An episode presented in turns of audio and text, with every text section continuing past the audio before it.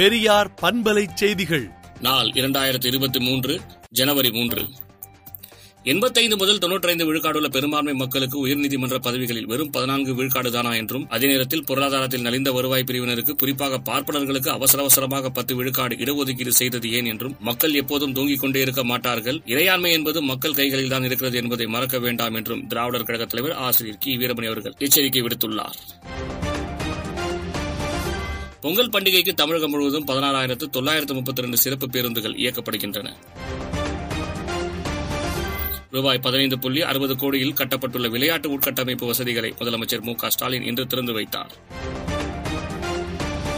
கடந்த ஒன்றரை ஆண்டுகளாக தமிழ்நாட்டில் போதைப் பொருள் கலாச்சாரம் விஸ்வரூபமாக உருவெடுத்துள்ளதாக ஓ பன்னீர்செல்வம் குற்றம் சாட்டியுள்ளார்.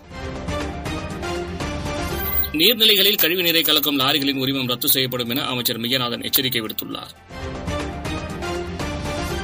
பொங்கல் பண்டிகைக்கு வழங்கப்படும் பொருட்கள் தரமானதாக இருக்கும் என்று அமைச்சர் சக்கரபாணி தெரிவித்துள்ளார். பணி நீக்கம் செய்யப்பட்ட செவிலியர்கள் தங்களை பணி நிரந்தரம் செய்யக்கோரி சென்னை கலெக்டர் அலுவலகம் அருகே ஆர்ப்பாட்டத்தில் ஈடுபட்டனர். இந்திய கச்சா எண்ணெய் சந்தையில் ரஷ்யாவின் ஆதிக்கம் இரண்டாயிரத்தி இருபத்தி மூன்றில் தொடரும் என நிபுணர்கள் கருதுகின்றனர். அமைச்சர் உதயநிதி ஸ்டாலினுக்கு எதிரான இரு தேர்தல் வழக்குகளை உச்சநீதிமன்றம் தள்ளுபடி செய்துள்ளது. ஆந்திராவில் சந்திரபாபு நாயுடுவின் பொதுக்கூட்டங்களில் அடுத்தடுத்து கூட்ட நெரிசல் ஏற்பட்டு மக்கள் உயிரிழந்த நிலையில் சாலைகளில் பேரணி பொதுக்கூட்டம் நடத்த மாநில அரசு தடை விதித்துள்ளது. நீட் தேர்வை கட்டாயமாக்கிய சட்ட திருத்தத்துக்கு எதிராக தமிழக அரசு அளித்த மனு மீதான விசாரணையை ஒரு மாதத்துக்கு உச்சநீதிமன்றம் தள்ளி வைத்துள்ளது.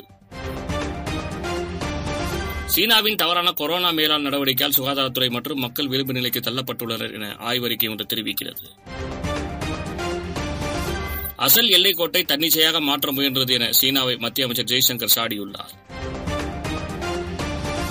இங்கிலாந்து வரும் சீன பயணிகளுக்கு அடுத்த வாரம் முதல் கொரோனா பரிசோதனை தேவையில்லை என அறிவிப்பு வெளியாகியுள்ளது.